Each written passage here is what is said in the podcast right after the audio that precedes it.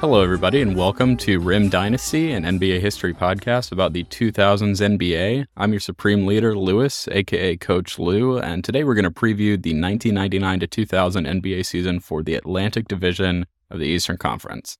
Now, who is in the Atlantic Division, you're probably wondering? Well, if you've listened to the other three preview episodes, it is every team in the NBA that I have not talked about already. So let's go ahead and get started. Come on. You, you think I'm not going to read out the teams in the order that we're talking about them today? The New Jersey Nets, the Washington Wizards, the Boston Celtics, the New York Knicks, the Philadelphia 76ers, the Orlando Magic, and the Miami Heat. Starting with the worst, going up to first.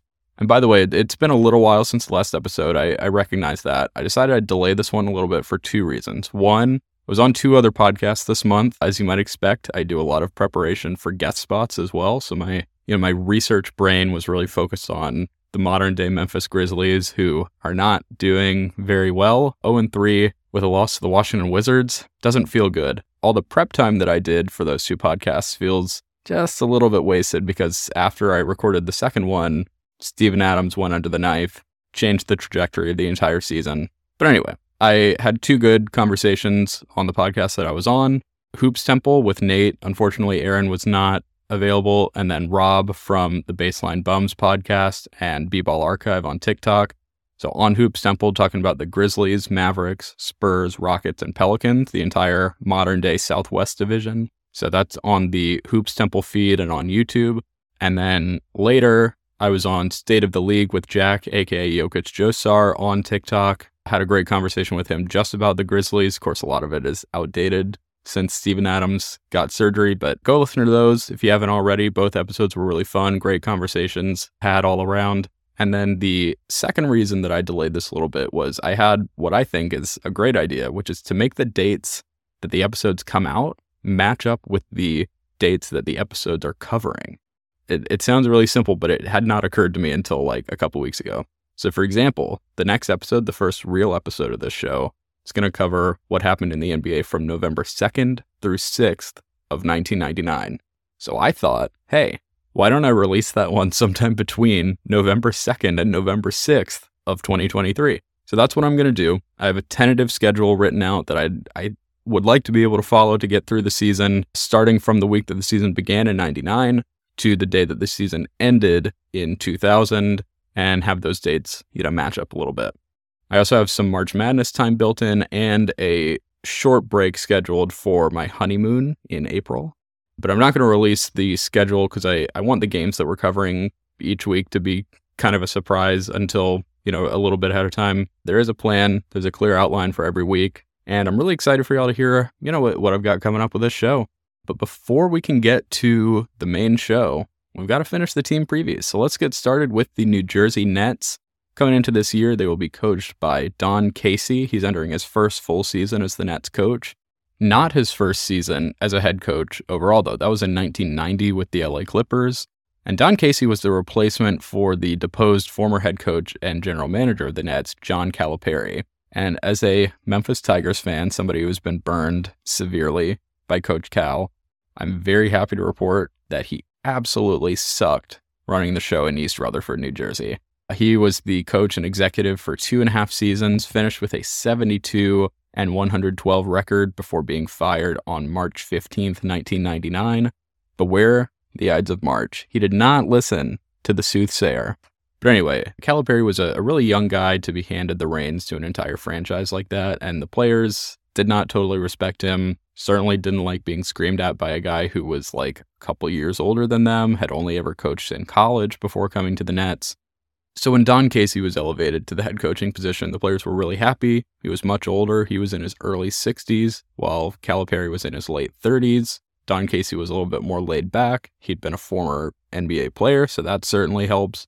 Don Casey was never supposed to be the head coach permanently. The Nets were actually trying to get Phil Jackson to come to the Nets, but he went to the Lakers instead. So Don Casey was handed the reins full time in the offseason. Now, Calipari did one thing right before he got fired that the Nets are pretty happy about coming into this season, and that is that four days before he got fired, he traded the injured point guard Sam Cassell in a three team trade involving the Milwaukee Bucks, and the Minnesota Timberwolves, Cassell had gotten injured in the first game of the season, only played three more throughout the year, part of why the Nets were not very good in 1999. But they traded Cassell and got back in return Brooklyn's own Stephon Marbury, who was not happy in Minnesota, wanted his own team, hated sharing the spotlight with a great player like Kevin Garnett, wanted to be the sole great player and the best player on a team. So, buddy, let's see how that works out for you. But uh, just a couple games after Marbury came to New Jersey, the Nets fell to 3 and 17, and Calipari got the axe. And although the Nets struggled with injuries all season, and that would continue on even after Marbury came to town, the team was able to do much better down the stretch. They went 13 and 17 the rest of the way, but their poor start and some more key injuries that I'll talk about made this a little bit of a lost season for the Nets. They finished 16 and 34, 25th in offense and 20th in defense. But the Nets do feel like they have something to build off of here with the Marbury acquisition, some people eventually returning from injury, and the breakout performance from their second year, 6'10 forward, Keith Van Horn, who was fifth in points per game in the 99 season at just under 22 points a game. He's one of the better offensive rebounders in the league, one of the better ball handlers at his size. And as a combo forward, he's able to drive right past opposing power forwards, or if he's matched up against a more traditional small forward, he's able to overpower him in the post. And he was the team's leading scorer in 1999, and along with Marbury, who was right behind him in scoring on the team, eighth in the league. That pair was the first pair of teammates to both be top 10 in points per game in the same season since Chris Mullin and Tim Hardaway in 1991, so very good company. So that tandem is something that the Nets are really excited to build around, and they're trying to do that. But unfortunately, the building process is going to have to wait just a little bit until next year because they traded away their 99 first rounder to get Marbury in the first place. That pick wound up being the sixth pick by the Timberwolves, Wally Szczerbiak. But they did have a second round pick, which they used to pick a center out of Northwestern, a guy named Evan Eschmeyer. And it's a really good thing they picked him because the center situation in New Jersey is really, really dire. It's not that they don't have a center because they actually have a ton of centers on the roster, but their best one is injured and they really don't know when he's going to come back. So, longtime Nets big man Jason Williams, who was an all star in 1998, considered by many in the articles that I've read to be the best rebounder in the league, one of the best leaders in the league, really just a great center, despite his numbers not really being eye popping. His all star season, he had 13 points, 13 and a half rebounds, and under one block per game, not much in the way of rim protection. But Williams unfortunately suffered a freak injury on April 1st of 99 when Stephon Marbury inadvertently collided with him, breaking his leg. Um, and so here's what the New York Times had to say about Williams' injury and his recovery and the setbacks that now have him slated to return in January of 2000.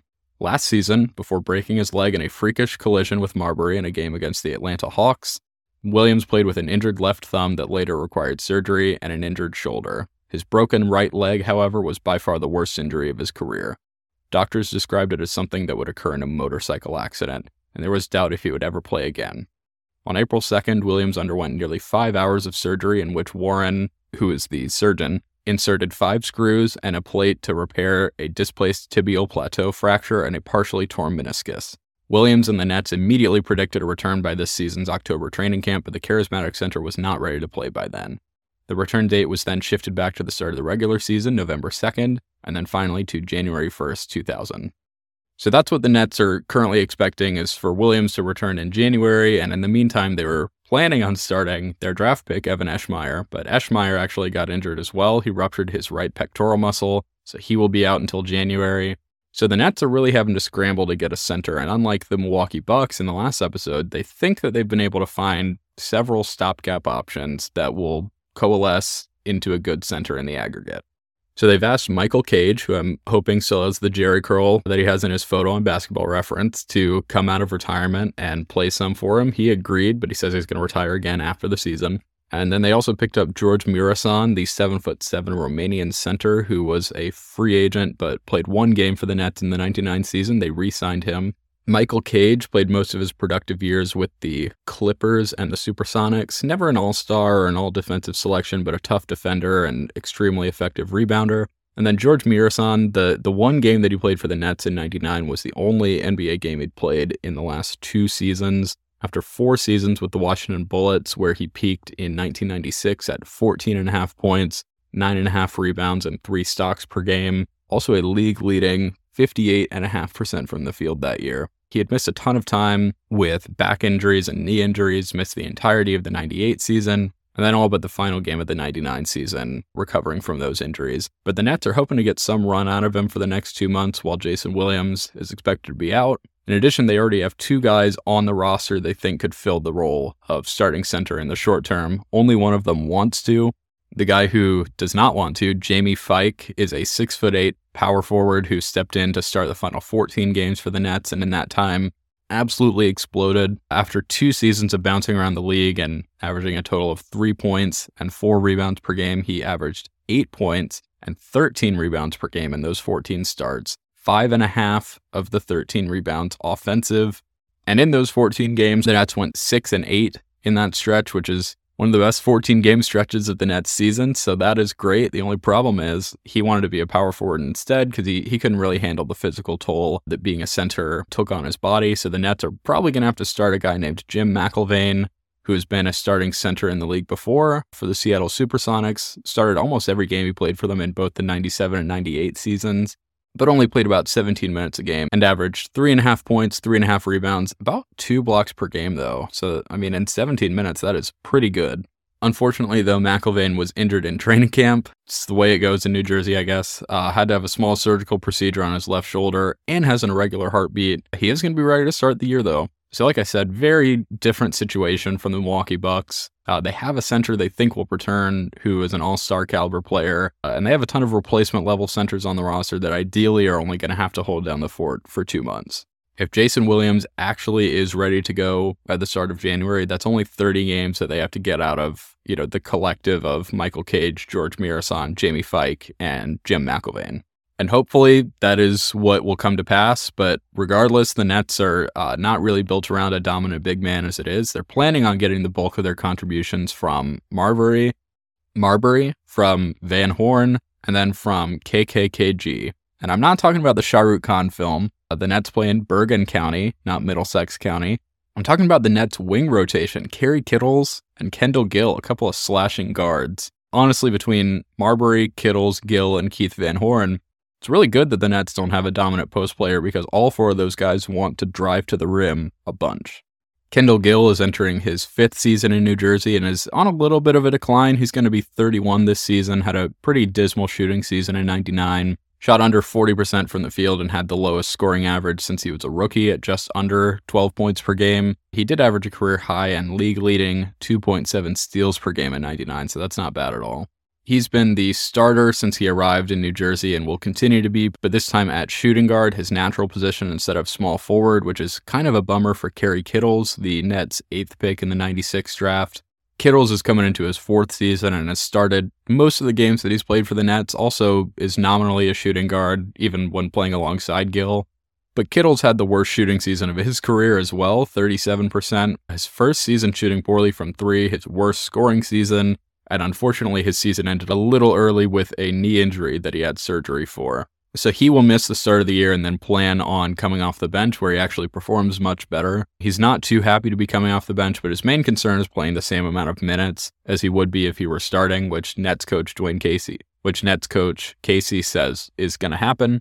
Now that knee injury for Kittles, his his teammates are kind of over his long drawn out injury recovery processes. Teammates have told the newspapers anonymously that he's taking his recovery way too slow. He always takes his recovery too slow. For example, a groin pull lingered for five weeks in his rookie year. He got surgery right after he got a contract extension one time and was on crutches for much longer than the Nets doctor prescribed for him. And he complained about knee pain for most of the 99 season, which he then actually injured and had to get surgery on. So that one seems like a seems like some fair complaints to me. But uh, Kittle says that he's good as new coming into the year, just needs a little more time to recover, and then he will be the sixth man. And at the three, this is probably the Nets' weakest position if you assume that Jason Williams will be back at center soon, because they're going to start Scott Burrell, NBA champion with the Chicago Bulls in 98. Not a major contributor to that, did play every game of the 98 playoffs for them, though. And Burrell was pretty good in Charlotte early in his career, and in the 99 season, he went for six and a half points per game, four rebounds, a steal and a half you know, he's not he's not a bad defender. He's just he's he's not a, an exciting name or anything, but he is a good basketball player. The other positions for the Nets are just a little bit better. Backing up Burrell will be Johnny Newman, who was very solid in his day, but is in his mid 30s now, coming off a six point per game season in Cleveland the year before, where he played every game. So, altogether, the Nets have some pretty flashy players and a, a lot of scoring potential coming into the season. It's really just a matter of whether they can get healthy and stay healthy. Otherwise, this will just be like a, a, second consecutive loss season for them. They're in the in between where they have a good enough roster that if they're able to get healthy, they'll make the playoffs. They're too talented to bottom out. So if they win like 30 games or so and are the 12th seed, they're going to need a major stroke of lottery luck to uh, majorly improve their situation. Wink, wink. So the projected rotation for this team is going to be Stephon Marbury starting at the point. His backup is the veteran point guard Sherman Douglas, aka General Sherman. Not that General Sherman, but he's the quintessential floor general point guard, so that'll be a good change of pace from the scoring guard Marbury. Kendall Gill with Kerry Kittles backing him up at the two, Scott Burrell and Johnny Newman at the three, Keith Van Horn at the four with a little bit of Scott Burrell or Jamie Fike backing him up. And then at the center, whoever's healthy on any given day between Fike, George Muresan, Jason Williams, Jim McIlvaine, Michael Cage, and Evan Eschmeyer. They have six centers on the roster, which is insane. Now, the last thing I want to say about this team is that with the new hand checking rules in effect, the Nets are expected to do really well because the majority of their offense is going to come from slashes to the rim by Marbury, Van Horn, Gill, and Kittles. So the thinking is that they should be freed up to do that a little more, or at the very least, draw some more free throws. Overall, Don Casey is optimistic about the team's performance after everybody returns from injury. He says, quote, everything looks good on paper so far. That's a plus. Now they have to get it done on the court. And so the over under win total for this team is set at 40 and a half. I think that's pretty fair. If Jason Williams comes back on time, they'll go over. If not, they'll go under. Pretty simple. The roster's got some good players on it, but they really can't get it done on their own. They need Jason Williams to be the glue. Um, and by the way, we do have three New Jersey Nets games on the schedule this season, including one game in the first few weeks. So look forward to seeing Stephon Marbury play some of his best basketball this side of Beijing, baby.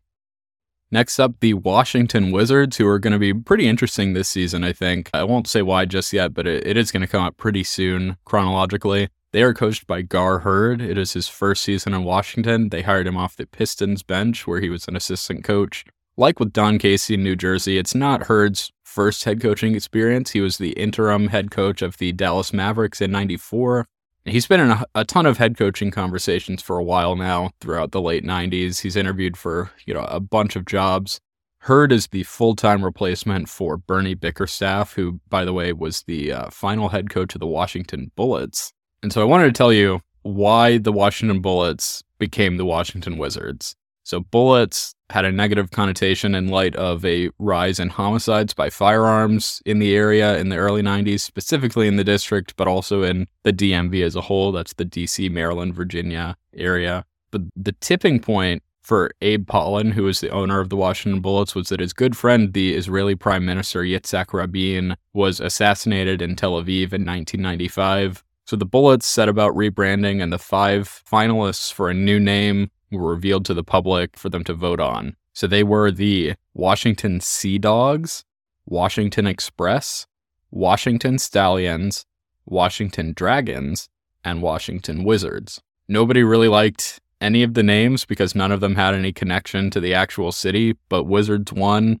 I actually kind of like the the name and the logo both. The logo is a warlock holding a basketball with a, a crescent moon basketball. I think it's fun. I think there need to be more mystical team names like the Las Vegas Vampires, the Kansas City Bigfoots, the Seattle Succubus. But Bernie Bickerstaff was fired midway through his third season in Washington. The Wizards were 13 and 19, and general manager Wes Unseld, once a an all-time great Washington Bullet, let him go, told the Washington Post, quote, I felt it was not working as far as my viewing of the games. I don't want to make this sound like it was something I snapped and did. Bernie and I had a number of conversations over the past few weeks. I was looking for some things to happen. I feel they didn't happen, so I decided to do what I did.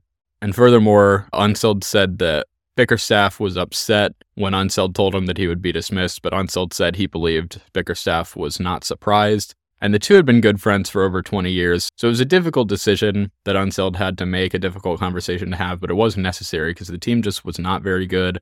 The Wizards finished the season with an 18 and 32 record and were 18th in offense, 21st in defense, And with the amount of great and highly paid players on the roster, that that is a massive disappointment. I mean, they had Juwan Howard of the Fab Five, the first player to sign a $100 million contract after his second season, where he was an all star, putting up 22 points, eight rebounds, and four and a half assists.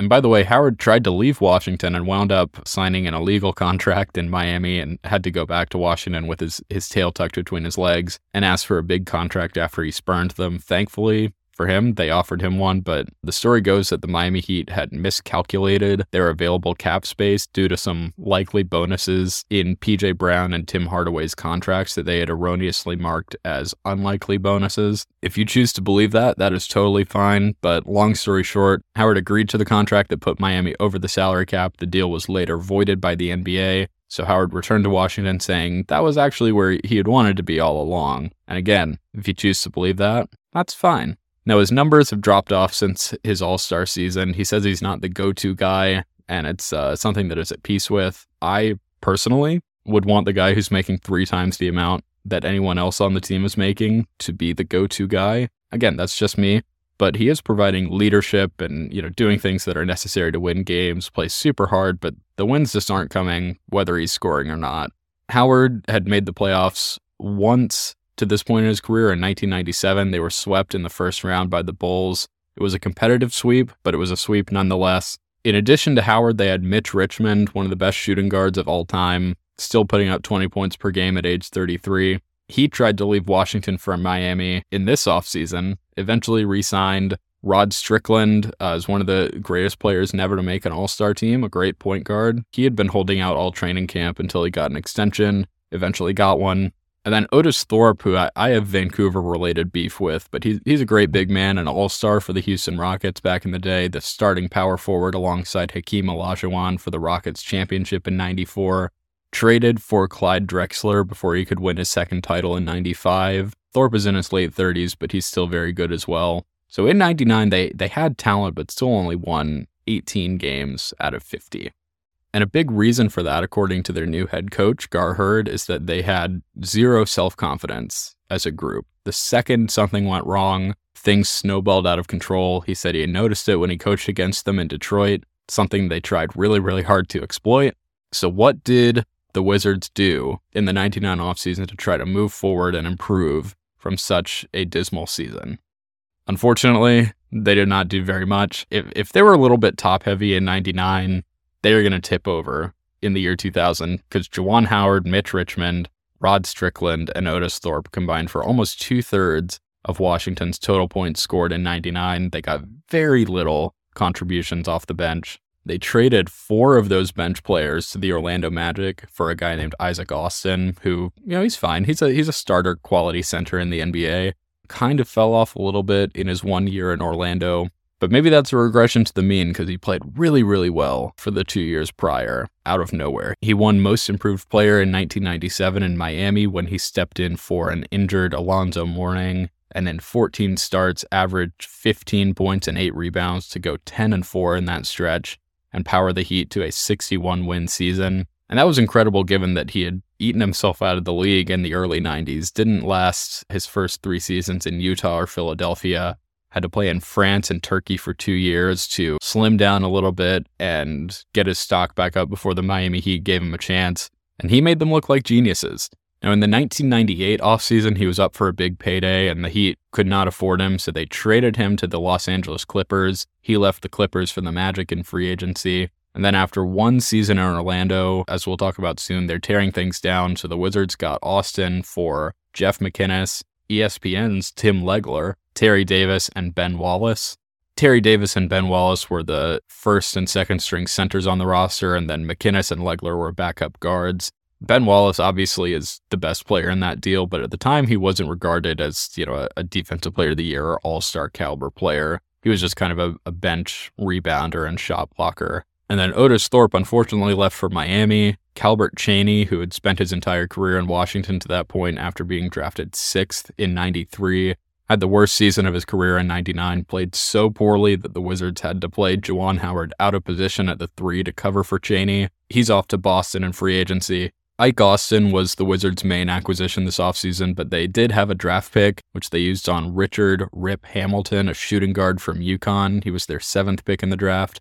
And he is a huge scorer. And so they really need Hamilton to come in and hit the ground running and add some bench scoring because their main wing off the bench, a guy named Tracy Murray, went from one of the best years of his career in 98 to one of the worst in 99. In 98, he had 15 points per game on 56% true shooting. In 99, six and a half points per game on 46% true shooting. 10 percentage point decrease in true shooting, eight and a half point per game drop.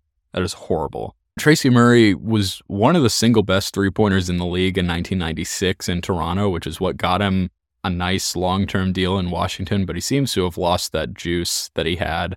If he can regain it, that's great for Washington. They had no bench scoring whatsoever in 99. The only good bench player was Ben Wallace, who, as we all know, is a, a zero offensively. So Rod Strickland is going to start at point guard. Mitch Richmond is going to start shooting guard. Juwan Howard should start at power forward, and then Ike Austin at the center. Tracy Murray's a bench guy. Rip Hamilton's a rookie. So who is going to start at small forward for the Washington Wizards? Well, there's a guy that the Wizards signed in October after he was waived by the Orlando Magic. His name is Michael Smith. He's a fantastic rebounder, doesn't do too much else, but he can rebound. He's a six foot eight guy who historically hasn't even played small forward too much in the NBA. Mostly it's a four with some small ball five thrown in in his Sacramento days. But the Wizards are going to roll with him at the three. Like Ben Wallace, he's a zero on offense, but he can rebound. He doesn't take the ball out of the hands of, of Richmond or Howard, so they're going to roll with him. Chris Whitney is going to reprise his role as the backup point guard on the Wizards. He's been in town since 95. Jahidi White is a backup center, a local guy from Georgetown, entering his second season in the NBA. So that is the projected rotation Strickland, Richmond, Michael Smith, Howard, Ike Austin, Whitney, Jahidi White, Rip Hamilton, Tracy Murray off the bench. Now, I mentioned in the Pacific Division episode that many believe that the Strickland and Richmond backcourt is the best in the league. Their main competition for that crowd being Jason Kidd and Penny Hardaway in Phoenix, aka Backcourt 2000. But Strickland and Richmond really didn't play together, really didn't play well together, I should say, in 99. Basically, nobody played well in Washington in 99, though. Of the top 20 two man lineups by minutes played, only six of them were positive, and every single one of those six positive lineups by net rating contains one of Ben Wallace, Calbert Cheaney, and Terry Davis, all of whom play for division rivals now. So if you want to use that information to guess how well the uh, 2000 Washington Wizards season is going to go, you just might end up being correct. Their over under win total is set at 35 and a half. So Vegas does not have very much faith in Juwan Howard and Mitch Richmond at all. They don't think the Tracy Murray bounce back season is coming. They don't think Rip Hamilton will be a great rookie. All that stuff is only going to give them the equivalent of six more wins in a full 82 game season. 18 and 32 roughly equates to 30 and 52, by the way. But we will be checking in on the Wizards. Uh, got two games of theirs so far in the queue. One of them is very, very timely for something cool that's happening this season for them. But we'll be talking about them and most teams in the league just about every week, though, on this show. So we're going to move on to the Boston Celtics, the fighting Rick Pitino's. They are infamously coached by and presided over by Rick Pitino, who is entering his third season in both jobs. He is very bad at both jobs. I'll spare you a full breakdown of, you know, each transaction he's ever made, but he just makes a lot of really short-sighted and dumb moves. For example, in the middle of the 99 season, Pitino felt that they needed to upgrade their center position. They were hovering around 500. They were 7 and 9. They were flip flopping between starting Tony Battie and Eric Riley at center. So Pitino traded their backup center, Andrew DeClercq, to Cleveland for their center, the Ukrainian Vitaly Potapenko. They also threw in their first round pick that year. And Potapenko started every game going forward for the Celtics, averaged about 11.7 rebounds. Not bad not lighting the world on fire either. And from that trade onward, the Celtics went 12 and 22 and gave Cleveland the eighth pick in the draft. And, you know, Cleveland got their apparent point guard of the future, Andre Miller, out of that deal. Now, Potapenko is not a great rebounder or defender despite his massive size. So the trade was basically a complete waste of a first round pick. And Pitino completely did not give a fuck about losing out on more talent in the draft. He said he, quote, doesn't need more rookies, no matter how talented. And I'm sure Celtics fans loved opening up the Boston Globe and reading that when their team was horrible and the only glimmer of a, a future that they had was because of their young players. But anyway, uh, Pitino had been the Knicks head coach in the 88 and 89 seasons, was 90 and 74 overall in New York, left New York to take the Kentucky job after three Final Fours and a championship in Lexington, some time on TV during draft season, and his name being floated in rumors every time a high profile head coaching job opened up. Pitino took the Celtics job. He's the head coach and the president. So far, the Celtics have gone 55 and 77 in two seasons with Pitino at the helm. And his first season in town, the 98 season, honestly was not that bad. Uh, the Celtics wound up 12th in the East, but they were within striking distance of the playoffs with two weeks left in the season before losing most of the games to end the season. But 99 was a different story. They were not close to playoff contention at all for the last month and a half of the three month abbreviated season. Now, you could say that outside of the Rick Pitino personality in charge of the Celtics, this team was kind of just a, a run of the mill bad team. And for the most part, I'd agree with you. They are kind of a boring team on the court in terms of like names on the roster. Uh, but there is one exception to that, and that is a rookie out of Kansas that plummeted down draft boards until the scoop until the Celtics scooped him up at number 10. That is Paul Pierce, who would have been rookie of the year many other years, if not for Vince Carter's stellar rookie year. Paul Pierce was outstanding for Boston in 99, 16 and a half points, six and a half rebounds, two and a half stocks, 41% from three on high volume, played great defense. He just did it all for Boston to the point that some of their older players on the Celtics started to get a little nervous about their playing time and their futures in Boston. In his rookie season, he played mostly small forward, but he will play some shooting guard as well in the upcoming season. He's much bigger than opposing shooting guards and faster than the typical small forward. So he, he really is just a fantastic get for the Celtics. They're really lucky that he fell down draft boards in the 98 draft, the reason for which being that the Vancouver Grizzlies passing on Pierce and picking Mike Bibby instead made other bad teams worried that maybe there was something wrong with him and not having time to uh, do their research, they just passed on him and went to other players instead. Will he make those other teams pay with a long Hall of Fame career? We shall see. I do wish he'd gone to Vancouver, though. That would have been great. So, Paul Pierce looks like the future for Boston. The Celtics have identified another one of their young players they wanted to move forward with between Ron Mercer and Antoine Walker, two guys that Rick Pitino coached at Kentucky, two NCAA champions at Kentucky in 96. Ron Mercer is the one who ended up getting traded. The Celtics then general manager Chris Wallace, who I mostly associate with being Memphis's GM and doing everything he could do to help the Celtics. Wallace spearheaded the campaign to trade Mercer to Denver to get back Eric Williams and Danny Fortson, both of whom I'll talk about later, and then keep Antoine Walker instead of trading him. So their star young players are a wing in Pierce and a power forward in Antoine Walker. Now, Antoine Walker is a very good player. It's not a bad choice that they made, but he's butting heads a little bit with his college coach, Rick Pitino. Pitino has challenged Walker to shoot less and rebound more coming into his fourth season. Walker had an all star season in 98 where he averaged 22 and a half points, 10 rebounds. Followed that up with 18 and a half points and eight and a half rebounds in his third season. So some slight downgrades in the box score stats. That's not super concerning on its face, given that Pierce was a major contributor. Plus, his assists and his stocks stayed uh, relatively similar. His three point shooting improved. He did start jacking threes at a much higher rate.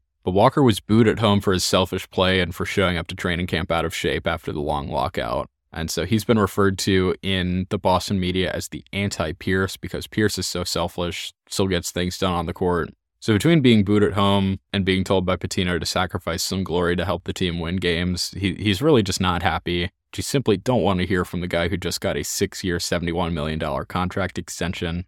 So Walker needs to bounce back a little bit mentally. His play on the court is still pretty good, but he, he needs to become more of a team player and buy in butting heads with Pitino is not going to help that. What's also not going to help is that the Celtics starting point guard, Kenny Anderson, the former number two pick by the Nets out of Georgia Tech in 91, is also not being a team player. You don't want that out of your point guard. He said it's, quote, ridiculous to expect him to defer to anybody on the team, even recent All Star Antoine Walker or Wonderkind Paul Pierce. Doesn't matter that it's been like six seasons since Kenny Anderson was an all star, and in 99 he averaged 12 points and six assists. Kenny Anderson will not play a secondary role on the team that he was just traded to at the deadline in 98 because he was playing so badly in Portland that even the Toronto Raptors didn't want him when they traded for him. And then they traded him five days later to Boston.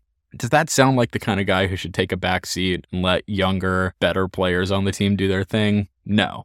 You know, we're in agreement there. But anyway, outside of Kenny Anderson, Paul Pierce, Antoine Walker, and Vitaly Potapenko, who are some other current Celtics? So I mentioned Tony Battie as a starting center for part of the time in 99 before Potapenko was acquired. He's expected by some to start at power forward at least a little bit, but he'll actually just be backup center again, which is a role he does really well in. He's been an excellent rim protector in short bursts and will continue on in that role this year. He's entering his third season, by the way. For Battie to start at power forward, Pierce and Walker would both have to play kind of out of position. So instead, they're going to keep Pierce at the three to start off and keep Walker at the four. They're going to throw rookie Adrian Griffin, who's now the Milwaukee Bucks head coach, into the starting lineup at the shooting guard position. And that's that's kind of cool for him. He was an undrafted free agent out of Seton Hall, picked up by the Miami Heat, but never played for them in the 99 season. So he's actually going to play his first NBA game and start for the Celtics in their season opener against the Raptors as like an undrafted free agent eh, who it's been a couple years since he was in college. That's great for him. So the projected starting lineup of Anderson, Griffin, Pierce, Walker, and Potapenko. Off the bench will be Battie, the shot blocker, Dana Barros, who's a backup point guard who can just shoot the lights out from three. He's a Boston native and a Boston College alum. Eric Williams and Danny Fortson, both of whom came over from the Nuggets. Eric Williams is a wing who had a fantastic second season for the Celtics back in 97. He was their fourth pick in the draft in 95. He was traded to the Nuggets where he started off great, 20 points per game. Unfortunately, that was in four games because he almost immediately tore his ACL. And although he is back on the court, he isn't really the same. Only seven inefficient points per game in the 99 season for Denver. But Williams is back in Boston, hoping to regain some of the mojo that he had his first time around. And if not, the Celtics did sign Calbert Cheaney away from Washington. So if, if a change in scenery doesn't work out for Eric Williams, maybe it will for Calbert Cheaney, who, as I mentioned in the Wizards section, had the worst year of his career in 99. And then Danny Fortson comes in from Denver as a really high potential bench power forward. In two seasons in Denver, he averaged about 10 and a half points per game, eight rebounds. And in 99, he really, really exploded as a rebounder. He was the best offensive rebounder in the league in 99, 4.2 per game, despite being six foot eight and matched up against opposing centers who were much taller than him. He also led the league in fouls, averaged 4.2 offensive rebounds, 4.2 fouls per game in 99, leading the league in both. Now, Fortson unfortunately has a stress fracture in his right foot and just had surgery for it in mid October, so he'll probably miss the first 8 to 12 weeks of the season, but he'll be needed off the bench with Potapenko's relative rebounding woes, so uh, a quick return would be nice for the Celtics. Fortson is considered to be a Nets Jason Williams type persistent rebounder, which is a, a very high compliment, as I talked about in the Nets section. And then one other guy who may play some is Wayne Turner, who's a two time NCAA champion from Kentucky, a former Pitino player, and a Boston native who was an undrafted free agent. But the, uh, the Kentucky and the Boston connections mean that he may end up getting some playing time there. Overall, the team has a pretty good amount of talent on it. Paul Pierce says that the season will be a failure if the Celtics don't make the playoffs. The over under win total is set at 36 and a half wins. And if Pitino were a better coach or executive, you may have some faith in this team to go over that and maybe even make the playoffs, but he's not. So it's kind of hard to imagine them having some massive improvement over the equivalent of a 31 win season in 99. But at, the time, you may have believed in them anyway with the, the rookie season that Paul Pierce had. Uh, I, I can imagine a Boston fan seeing how well regarded Toronto is coming into this season and think to themselves, well, why isn't Boston thought, well, let me do it. Why isn't Boston, I'm joking, why isn't Boston thought of as a playoff team when Pierce had a, a great rookie season like Vince Carter had? The main difference between the Raptors and the Celtics is the supporting cast around the star young player. The Raptors did a really great job surrounding Vince Carter, and, you know, thus far, Rick Pitino just has not. The bigs alone, Vitaly Potapenko and Antoine Walker, are not Charles Oakley and Antonio Davis, that's for sure the Raptors group, I, I would expect to snatch every rebound out of the Boston group's hands. But you know what? Boston and Toronto is actually the season opener for the Celtics, so maybe I'll be proven wrong. We're we're not watching that game, but we are watching a Celtics game in the coming weeks, so look forward to that. All right. I have a simple request for you guys. Let me hear you say, Go New York, go New York, go. Go New York, go New York, go. That's right, we are New York. We are the New York Knicks. The Knicks are coached once again by Jeff Van Gundy, the longtime Knicks assistant, who was elevated to the head coaching position in the middle of the 95 96 season. The first season post Pat Riley, who left New York for the Miami Heat. We'll talk about him and them in just a few minutes. Van Gundy succeeded Don Nelson, who I, have mentioned before, one of the great coaches in NBA history, but only lasted 59 games in New York before getting fired. Ernie Grunfeld, the Knicks general manager, said that firing Nelson midway through his first season was, quote, made to try to break a downward spiral and get the team ready for the playoffs. The Knicks were 31 and 17 on the court, and uh, everything seemed to be going great until they lost five in a row and eight of 11 games, fell from third place right after the All Star break down to sixth with a loss to the lowly Philadelphia 76ers. And that loss was the final straw for the Knicks management. They let him go, promoted Van Gundy. Nelson wasn't getting along with the players either. Anthony Mason and John Starks, in particular, had complained to Ernie Grunfeld about Don Nelson. Nelson also alleges that he had tried to trade Patrick Ewing to Orlando for Shaquille O'Neal. Patrick Ewing in Orlando, can you can you even imagine? Who knows what the actual tipping point was, but the publicly stated reason of the three and eight stretch good enough for me. So Van Gundy, after taking over in the middle of the 95 96 season, led the Knicks to the second round in his first season at the helm. They lost to the Bulls, led them to the second round again in 97. They lost to the Heat in seven games. In 98, the second round again. They upset the Heat in the first round as a seven seed, but then lost in the second round once again to the Indiana Pacers. Now, in the lockout shortened 99 season, things, you know, really, at least in the regular season, they were not going well for the Knicks at all. They had their trademark tough physical defense. They were fourth in defense, but they were 26th in offense, which equates to being the fourth worst. And they did make the playoffs just barely. They were the eighth seed with a 27 and 23 record. Things were really, really not looking good for Van Gundy. He was probably going to be fired, according to Sports Illustrated, if the team didn't perform well in the postseason. You know, the, the team just wasn't performing in the postseason to the level that they were expected to, especially in comparison to the Pat Riley era. But then something absolutely amazing, incredible, breathtaking happened. They made the NBA Finals completely out of nowhere.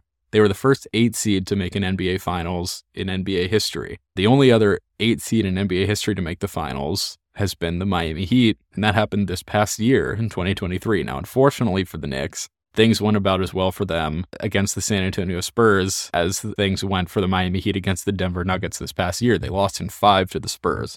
Not an overly competitive series, which makes sense. They weren't a great team to begin with. And then on top of that, Patrick Ewing was out for the finals and for most of the Eastern Conference finals against the Pacers, which of course made their run to the finals all the more improbable. The Pacers were a great team. Patrick Ewing suffered a partial tear of his left Achilles tendon before game two against the Pacers, which is, as you might imagine, is going to have him out for the beginning of the regular season as well. And when he returns, who knows how well he'll play. Uh, he's 37 years old at this point. For all intents and purposes, his career may have ended with that injury that he suffered during warmups of game two against the Pacers. He played through the injury because he, he wasn't actually sure what was wrong, knew something was wrong, but played as much as he could which was 25 minutes, 10 points on two of seven shooting and three rebounds, minus 18 plus minus in a two point loss if, if you're a believer in single game plus minus telling you anything. I usually am not, but minus 18 in a two point loss, that means something to me. So, with that Eastern Conference Finals series uh, tied one to one, the Knicks had to put their faith in Allan Houston and Latrell Sprewell and Larry Johnson and the guy who turned out to be the most impactful, Marcus Camby, the oft injured defensive anchor whom the Knicks acquired from the Raptors. Ultimately, although he was old, Patrick Ewing was still one of the best centers in the league at age 36. And so losing him, you know, in the finals proved to be too much for the Knicks, but can be really, really shown in the series against the Pacers. Still coming off the bench now for Chris Dudley instead of Ewing. Camby averaged 19 points, 12 rebounds, two and a half steals, and over three blocks, nearly six stocks per game in that four game stretch to bury the Pacers and, you know, proceed to the NBA Finals for the first time since 1994, where they lost to the Houston Rockets. Now, the run to the finals, according to Sports Illustrated, did the following four things. Number one, saved Jeff Van Gundy's job. Number two, showed that Latrell Sprewell doesn't choke in the postseason. Very interesting choice of words there. Uh, he only chokes in practice, folks. Number three allowed Marcus Camby to break out, and number four showed that the Knicks are good with or without Patrick Ewing. And that last point being true is very important for them moving forward.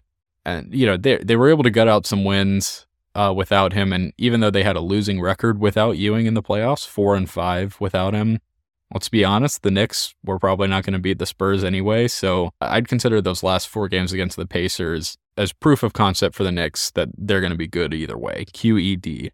And that's great because, you know, they aren't going to have Ewing for a little while to start the season until at least January. He he may retire soon or at the very least leave in free agency soon. The Knicks know that they can move forward with other guys and still remain pretty good.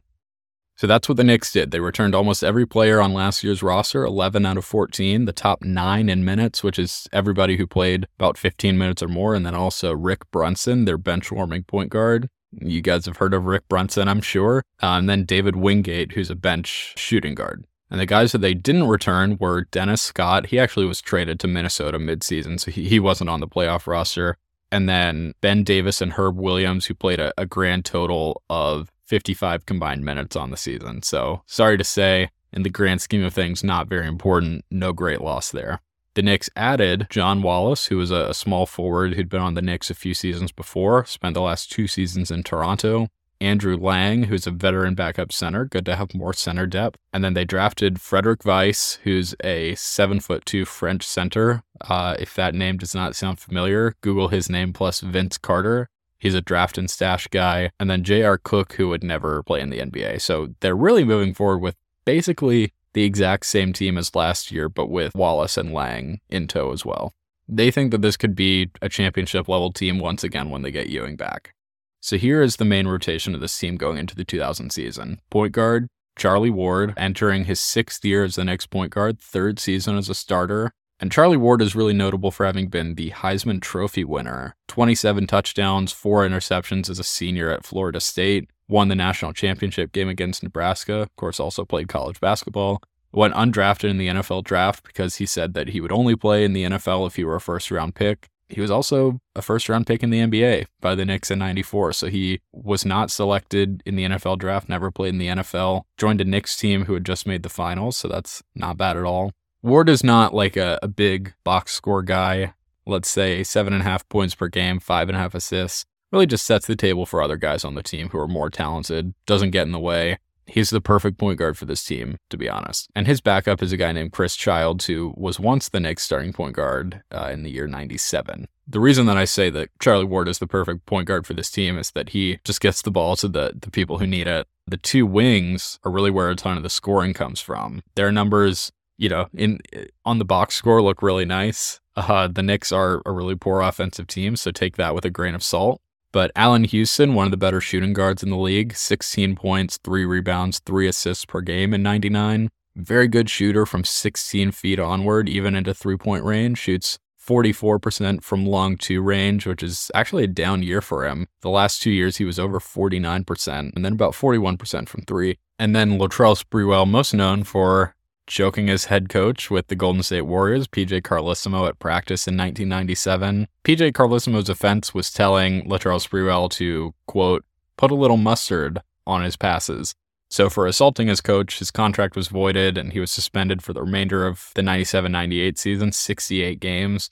His contract was later reinstated after he sued the league, but he was traded with two years left on his deal to the Knicks after the lockout he came off the bench for the Knicks all year, but will be starting in the 99 2000 season. The thing about Latrell Sprewell is that he is incredibly talented on both ends of the floor. Off the bench, he averaged 16 and a half points, four rebounds, two and a half assists, and a steal. Just a, you know, athletic slashing guard, great defender his career really is just marred by his complete instability and insanity. He's he's kind of what what people think J.R. Rider is, honestly. He's very unpredictable. He misses a ton of training camp this year because he was driving from Oakland, California, where he was testifying in a lawsuit that he'd picked up while he was suspended from the Warriors, driving from there to Milwaukee, which is his hometown, to see his newborn baby. The Knicks are over his shit already one year into the Latrell Sprewell experience. The New York Times said, quote, the Knicks' tolerance for Sprewell's behavior is continuing to dissolve. Quote from general manager Scott Layden, at some point, you have to take disciplinary action. And so I'm just going to leave it at that. Eventually, for missing most of training camp, they fined him $50,000, didn't suspend him even though they wanted to, and reportedly couldn't decide whether they wanted to trade him or extend his contract. So they offered him two different extensions and said, hey, pick one of these. And if you don't want either of them, we'll just trade you somewhere. So Latrell Sprewell picked the five year, $62 million extension over the two year version of that deal. So Sprewell is in New York for the foreseeable future, but you know we'll we'll keep up to date on his shenanigans all season. Sprewell will be backed up by John Wallace, the guy who's coming back to the Knicks from the Raptors. The big spots are a little shaky. Marcus Camby, who did really well in Ewing's absence, is going to start at center. But outside of the Pacers series, he really hasn't shown that he's ready to be a starting center in the NBA. But he's feeling really confident going into the season. So they're going to roll with him in place of Chris Dudley, who is kind of a, an exaggerated but less athletic version of Camby. What I mean by that is that he's he's all defense, very little offensive ability. Camby does have some offense at the very least. Chris Dudley by the way, I'm not trying to say he's not a good basketball player. He started games in the NBA. He was the starter when Ewing went down for a reason. Most of Camby's damage in the playoffs, you know, was with Camby coming off the bench. But starting alongside Camby at the four is going to be Larry Johnson, the former number one overall pick by the Charlotte Hornets, a two time All Star out of UNLV. He was a 20 and 10 power forward in the first few years of his career, but a back injury made him change his play style, which he did very successfully. He turned himself into a shooter, developed a pretty reliable jumper. He was like a Zion Williamson type player, or, you know, kind of, I guess, like a Charles Barkley, you could say. Um, and he, he had to adapt and did so pretty well. And he's been starting for the Knicks since he arrived in New York in a trade where the Hornets got Anthony Mason. And so that's not going to change anytime soon. Backing up Camby and Larry Johnson is going to be the guy who started most of the 99 season at the four, a guy named Kurt Thomas. And when Ewing returns in December or January, he will reclaim the starting center spot.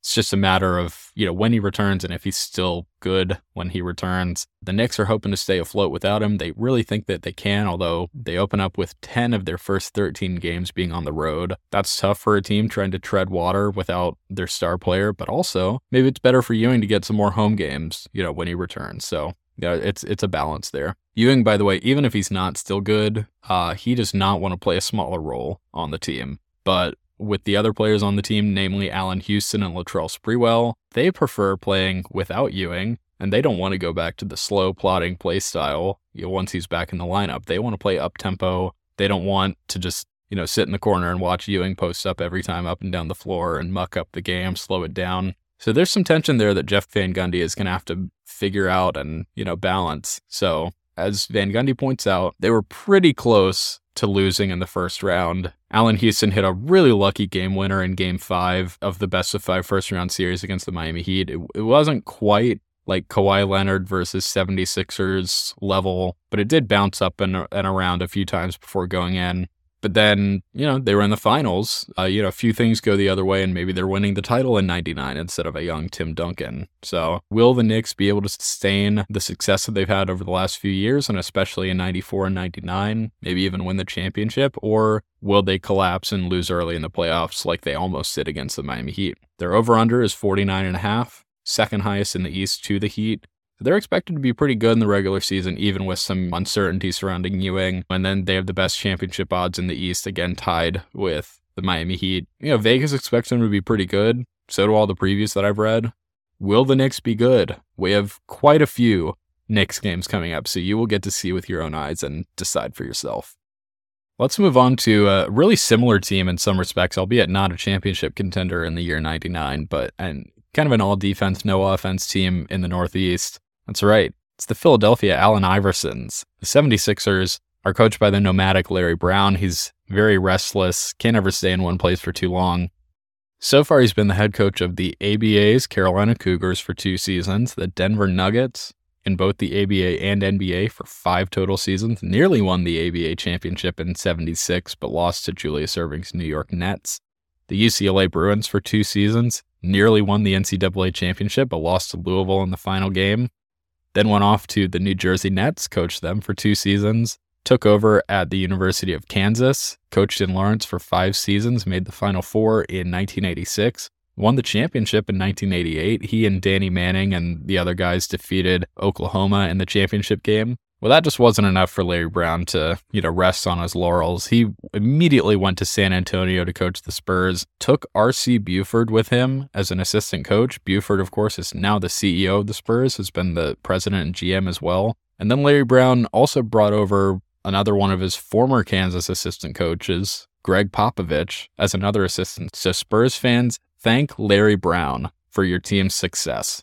The Spurs were not his final stop, though. After three and a half years in San Antonio, he was fired, immediately hired midseason by the Clippers. Then, after one full season in LA, resigned to take the Pacers job, resigned from the Pacers after four seasons there to take the 76ers job. So, in total, from the start of his head coaching career in the early 70s to when he was hired as the Sixers coach, 26 seasons, he's coached in two different pro leagues and college seven different pro teams and two different colleges, nine total teams in 26 seasons. That's about three years each on average, a, little bit less than that. And so, if you know anything about Larry Brown, you know he's got a lot more wandering to go. But for right now, he is entering his third season as the 76ers head coach. And he, he thinks that he's really unlocked something with Allen Iverson. In 99, they made the playoffs for the first time since 91. Charles Barkley's penultimate season in Philadelphia, upset the Orlando Magic in the first round. The Magic were 33 and 17, and the Sixers 28 and 22, so it was a 6 3 playoff seed upset. Now, I mentioned the 76ers were pretty similar to the Knicks in that they were all defense, no offense. They were 23rd in offense, 5th in defense. Their entire strategy, which they openly admit, was to keep the score low, keep the game close at the end, so they could just have Allen Iverson go crazy in the fourth quarter. Sports Illustrated called the 76ers Allen Iverson and four guys setting picks for Allen Iverson. That is not far off from reality. Allen Iverson was the scoring champ in 99, led the league at 26.8 points per game, was technically moved out of the point guard position to play shooting guard. The point guard is Eric Snow. Eric Snow's job in 1999 was to pass the ball to Allen Iverson, or sometimes Matt Geiger or Theo Ratliff. Matt Geiger was the second leading scorer for the 76ers at 13 and a half points per game. He was their starting center in 99, came over from the Hornets after the lockout. And then Ratliff, the starting power forward, he went for about 11 points per game, and he came over from the Pistons in the middle of the 98 season. He is the best uh, shot blocker on the team. And the other starter for the 76ers was George Lynch, a great defensive small forward who'd played for the Lakers and the Vancouver Grizzlies before coming to Philly. 99 was his first season in town. Now, Theo Ratliff and Matt Geiger, unfortunately, both of them are going to miss the start of the season.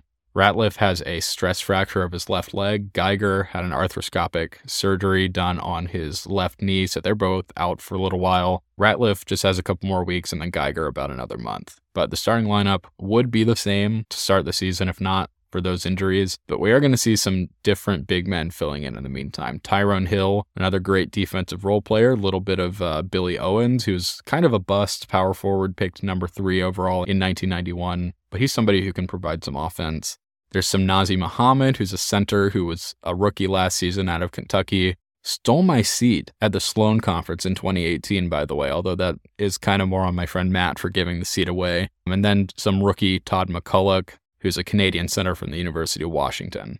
And then some other guys who will play a lot are Aaron McKie, who's another wing defender to complement George Lynch, Bruce Bowen, who came over from Boston in the offseason. He's a great wing defender as well to complement George Lynch. So, yeah, th- this team is returning a ton of players from last year, each of the top eight in minutes played, plus Nazr Mohammed. And the guy that I'm saving for last, his development is going to be the most important thing for the 76ers this year. Larry Hughes. He was the 76ers' eighth pick in the 98 draft. He's a second year player out of St. Louis, a six foot five swingman, great athlete, great defender. 76ers view Larry Hughes as the Pippin to Allen Iverson's Michael Jordan. Those are their words, not mine. He and Iverson are affectionately referred to as the Flight Brothers. Hughes catches a ton of lobs from Iverson. They want him to become the secondary scoring threat on the 76ers this year. One, to take some pressure off of Iverson, but two, because they think that he has that kind of potential. He was pretty good in his rookie season, nine points and four rebounds per game, average about 20 minutes per game playing in all 50 games. They're hoping to take the training wheels off at some point this season and let him play a ton alongside Iverson. And Iverson will be playing about 40 minutes a night, is the plan. Every minute that they're on the floor together, Iverson is going to be asked to defer to Hughes and rack up assists, play the pure point guard role instead of scoring guard, conserve some energy for the uh, down the stretch of the game. So the plan for the season is for Larry Hughes to explode on offense, relieve some pressure off of Iverson. That was the thought in acquiring Billy Owens as well, all the while keeping up the great defense, which was the thought in acquiring Bruce Bowen and, you know, retaining all the great defenders on the team. So in 1999, nobody on the team, including Iverson, was very efficient. They were very, very slow. The whole offensive strategy is to just let Iverson dribble the air out of the ball and chuck up a ton of shots. They're expected to be about the same this year as they were last year. Their over under is 42 and a half games. But Iverson has a ton of confidence in Larry Hughes and says that if he's able to give them a second scoring threat, the 76ers can be a championship contender sooner rather than later. But for this year, it's going to be another kind of not necessarily building year because they are a playoff team, but you know, another year where they're improving over last year, but not really getting up to the highest heights. Getting Larry Hughes, who's only a second year player, by the way, more confident and allowing him to grow into the new role that they're planning for him is kind of the thesis statement of the season. But I'll repeat the projected rotation for the team here Eric Snow at the point, Allen Iverson at the two, George Lynch at the three, Theo Ratliff and Matt Geiger as the bigs, and then off the bench, Tyrone Hill, Larry Hughes, Aaron McKie, every one of those guys, save for Iverson, is at worst like a good defender. While steals don't always correlate to good defense, Iverson does average a ton of steals. Now, fittingly, we have six 76ers games to watch this season, including one pretty early on, so we will be able to check in on them and on Larry Hughes' progress throughout the year. And I guarantee that will be an interesting story, so look forward to that. All right, the Orlando Magic. They were a playoff team in 99. They had the third best defense in the league in 99. They were tied for the best record in the East in 99. They had a Hall of Fame coach coaching them in 99, Chuck Daly of the Bad Boy Pistons. In 2000, they are expected to be the worst team in the Eastern Conference. So, what happened to the Orlando Magic? They traded basically everybody on their entire team. The catalyst was that Chuck Daly retired. They would not have done what they did if Chuck Daly had not retired. But the Magic were really similar to the Knicks and the 76ers in 99. They were 21st in offense, third in defense, tied for the best record in the East. Had, you know, some great players like Penny Hardaway, Horace Grant, Nick Anderson, but they lost in the first round to the Philadelphia 76ers and Chuck Daly retired. Now, the Magic's GM, John Gabriel, said that, uh, quote, looking back, I felt as though we were closer to the team that lost to Philly than we were for the team that tied for the best record in the East. That meant looking very hard at some changes, but none of us expected the number of changes we ended up making. So, how many changes did, did they make, you may ask? Well, in total, they made 24 transactions that involved 32 players. They kept five players from the 99 team. Darrell Armstrong, a, a, point guard who was a late bloomer, super fast, athletic guy. He was six man of the year and most improved in 99. Michael Doleac, who's a center, Matt Harpring, who's a small forward. Then they kept two power forwards, Bo Outlaw and Derek Strong. And then in the month of August, they went absolutely crazy. They traded away Horace Grant and two second rounders. They got back in return Dale Ellis, Don MacLean, Corey Maggette, and Billy Owens. They traded away Nick Anderson. They received back Tariq Abdul Wahad and a first round pick. They traded away Penny Hardaway, they got back Pat Garrity, Danny Manning, and two first round picks. They traded away Ike Austin. they got back Terry Davis, Tim Legler, Jeff McInnis, and Ben Wallace. They traded away Billy Owens and got Harvey Grant and Anthony Parker. They traded away Dale Ellis and Danny Manning and got back Chris Gatling and Armen Gilliam.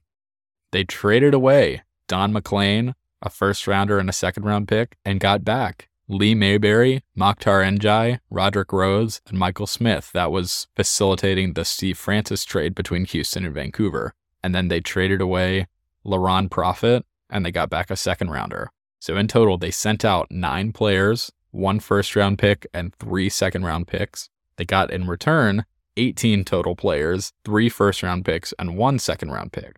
Only five of the 18 guys that they acquired ever played a minute for the Orlando Magic. Tariq Abdul Wahad, Pat Garrity, Chris Gatling, Corey Maggette, and Anthony Parker. They waived Michael Smith, he went to the Wizards, Rodrick Rhodes, he went to the Mavericks, Jeff McInnis, he went to the Clippers. Terry Davis, he went nowhere.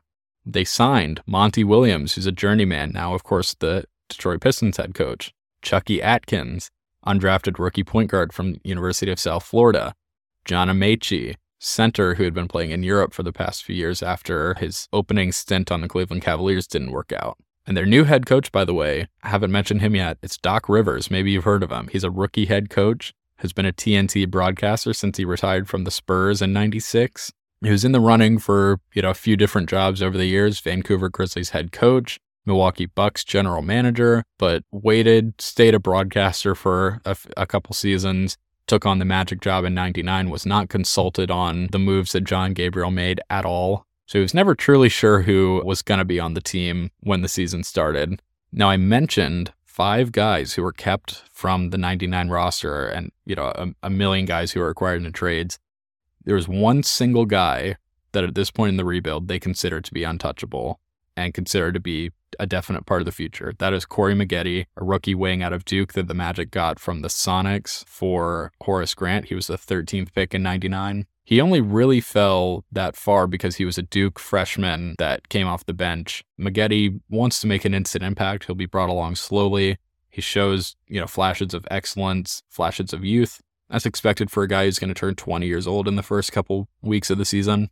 The Magic absolutely love this guy. They think he'll be a centerpiece of the next great Orlando Magic team. But what was the point of acquiring a million different guys over the course of the offseason if none of them are going to be a part of the next great Magic team? Well, almost none of them are going to be on the next Magic team in the 2001 season. The Magic prioritized getting a ton of players whose contracts were expiring in the 2000 off season so that they could release their free agent rights the second that the new league year started and use the resulting cap space to sign whatever big name free agent is willing to take their money. Their sights are set on Grant Hill and Tim Duncan at this point, much like the Chicago Bulls. And so the plan for the 99 2000 season is to just kind of like be a team that exists in the league and then use their cap space later. Now, to be honest, there are too many uncertain things with this team to try to project how they may do in the season. It's totally rational to think that they will not be good. That's the expectation. Their over under win total is set at 29 and a half. Basically, every source that I'm seeing is like, oh, well, of course they're going to suck. They're going to be the worst team in the East that makes sense. It's basically just a mix of a ton of random players. It's like an expansion team. But ideally, they will play very fast. Doc Rivers wants them to play like the the 80s Celtics, push the ball a lot. He wants tempo, defensive focused team. You've got Darrell Armstrong, who's very fast. Bo Outlaw and Derek Strong are good defensive players. They're all extra effort players. Matt Harpring and and uh, Michael Doleac were rookies last year, which the the Magic were pretty happy with their progress in their rookie seasons. Pat Garrity and Tariq Abdul Wahad could be good scorers but it's really just hard to tell what's going to happen with such an amalgam of players. Who's going to be, you know, the the player that steps up and becomes really good. So I'm just going to straight up tell you what their rotation is going to be in the first little bit of the season because the magazine and the newspaper projections are all wrong. I like to say, you know, for most teams that I've been previewing, this is what's expected to happen. I don't want to tell you something that is completely wrong. So I'm just going to tell you what's going to happen because there's too much uncertainty with this team. So Darrell Armstrong is going to be the starting point guard. He's one of John Gabriel's favorite players. He he blossomed so much so late. By the time he was 27 years old, he'd played in 16 total NBA games. In his age 30 season, which was 99, he won Most Improved Player and Six Man of the Year. So he he's just a great story. At the two, Tariq Abdul Wahad. He is a French guy who was born Olivier Saint Jean, changed his name in 97 when he converted to Islam. He played one year of college at Michigan, two at San Jose State, came over from the Sacramento Kings in a trade. He's a six foot six wing who was a starter for the Kings in the 99 season. So he, he's a great pickup for the Magic. He's still young. He's going to be 25 this season. Bo Outlaw is going to play the three. He's kind of out of position for a six foot eight guy who's played mostly power forward in his career. But Ben Wallace is going to play the four. We all know how great Ben Wallace is. So, you know, he's worth shifting somebody out of position. And then entering his second year in the league, Michael Doleac is going to start at the five. They'll play a ton of different players every game, 11 to 12 guys in most of the games for the first half of this year. Will they be any good? It's really hard to know. They've got a ton of guys. Somebody's got to score points. Somebody's got to rebound. Somebody's got to block shots. you have to assume. But the Magic, for you know one reason or another, are really really interesting this year and in the next year. So we're gonna check in on them a ton. Unfortunately, Orlando Magic games are pretty hard to come by online from this time period. So we just have two games of theirs on the docket so far, but I will try to add a few more. I know that this preview was kind of short, not very specific. There's just too much up in the air with this team for me to preview them in, in any way other than saying they don't really know what's going to happen over the course of the season. They're really just looking forward to the summer with all the millions of dollars they're going to free up and, you know, all the roster turnover that they're going to have in the 2000 offseason. And last but not least, we have the juggernaut of the conference, the Miami Heat, upset in the first round by the eighth seeded New York Knicks. They've lost to their head coach, Pat Riley's old team, in the first round each of the last two years. That's got to hurt for Pat Riley. Now, we all know Pat Riley. He's entering his fifth year with the Heat at this point, but I'll give you a breakdown of his resume at this point. 1972 NBA champ as a player with the Lakers, four time NBA champ as a coach with the Lakers in 82, 85, 87, and 88 led the Knicks to four consecutive 50 win seasons, then came to Miami in 95, transformed them into contenders alongside his crew of tough guys like Alonzo Mourning. The Heat have won this Atlantic Division three years running, including last year when they were 33 and 17, ninth in offense and eighth in defense. This past year, they were tied for first place in the East with the Magic and the Pacers. But despite winning the division three years in a row, they've lost to the Bulls in 97 and then the Knicks in 98 and 99. So you may think something's got to change, right? Well, not too much has changed in Miami, just some marginal changes, but the Heat are returning 10 players from last year's squad, including eight of their top 10 in minutes played and their entire starting lineup, which consists of Tim Hardaway Sr., the dynamic point guard with the killer crossover, five time All Star, Dan Majerle, an aging shooting guard who was an All Star three times in Phoenix in the mid 90s. He's going to be 34 this season, though, which is, of course, unimaginably old. Jamal Mashburn, he's a high scoring small forward. PJ Brown, a stud defensive power forward. He was second team all defense for the second time in his career in 99. And then the guy who really makes everything tick, the reigning defensive player of the year, six foot 10 out of Georgetown, Alonzo Mourning, 20 points per game, 11 rebounds, four blocks in the 99 season, four time All Star, an absolute monster. One of the players I'm most excited to watch in the upcoming season. And we do have five Miami Heat games on the schedule, by the way. Their big loss, I'd say, is Terry Porter, who is their backup point guard. He's a really solid player, even at his advanced age. But they actually have a pretty good replacement in Anthony Carter, who is an undrafted free agent out of the University of Hawaii. And he was one of their two notable free agent acquisitions, the other being Otis Thorpe, who's coming over from the Wizards. He'll hit the court soon. Unfortunately, before the start of the season, he fractured his thumb, so that is going to hold him out for a little bit. He's a pretty physical player, so if he can't go all out while he's on the court, that really kind of hampers his effectiveness. So he's going to be out for a little while.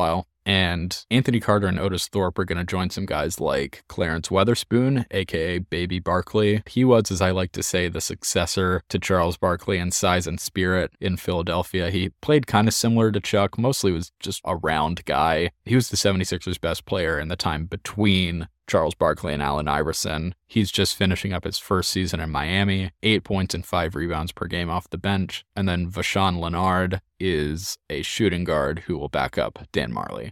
So that's most of their rotation. Some other guys like Rex Walters, Mark Strickland, and Duane Causwell, aka the Causinator, will fill in the gaps, but they won't play too many minutes. This preview's short and sweet too, though. Uh, this team didn't do too much in the offseason and has extremely high expectations.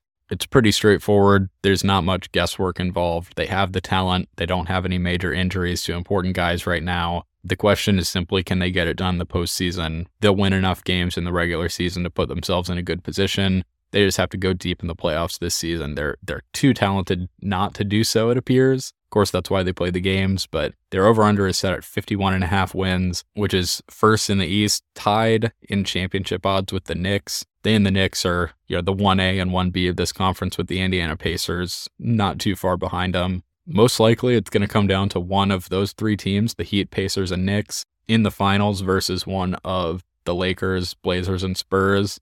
But even in the East and West finals, I mean, you, you think about, you know, there's three kind of big dogs in each conference. One of the Knicks, Heat, Pacers are going to lose before they get to the to the conference finals. One of the Lakers, Blazers, and Spurs are going to lose before they get to the conference finals. It's crazy, but there's so much talent in the league in the 99-2000 season.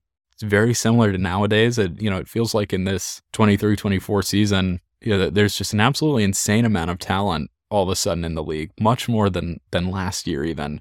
And there are a lot fewer just absolute dog shit teams nowadays. Um, and that, that's kind of how this 99 2000 season feels. I counted them up. There are 14 teams that I think are like really, really good in 99 2000. The Knicks, the Heat, and the 76ers being three of them. So this podcast is going to be really, really fun, really interesting. I can't wait to see where we go with this. I say we because, as you know, I value listener input. If you have an idea that you think will make this show better, please let me know. And if I like it, I'll incorporate it into the show. So, you know, reach out to me on social media at Rim Dynasty NBA Pod on TikTok, at Rim Dynasty NBA on all other platforms, Instagram, Twitter. Next episode's going to come out pretty shortly, as I mentioned earlier. Um, going to come out between the second and the sixth. That's coming up and I hope you'll enjoy it. Starting, uh, you know, with, within the next week, we'll be watching some games together. So, uh, yeah, gonna call it a day. Have a good one.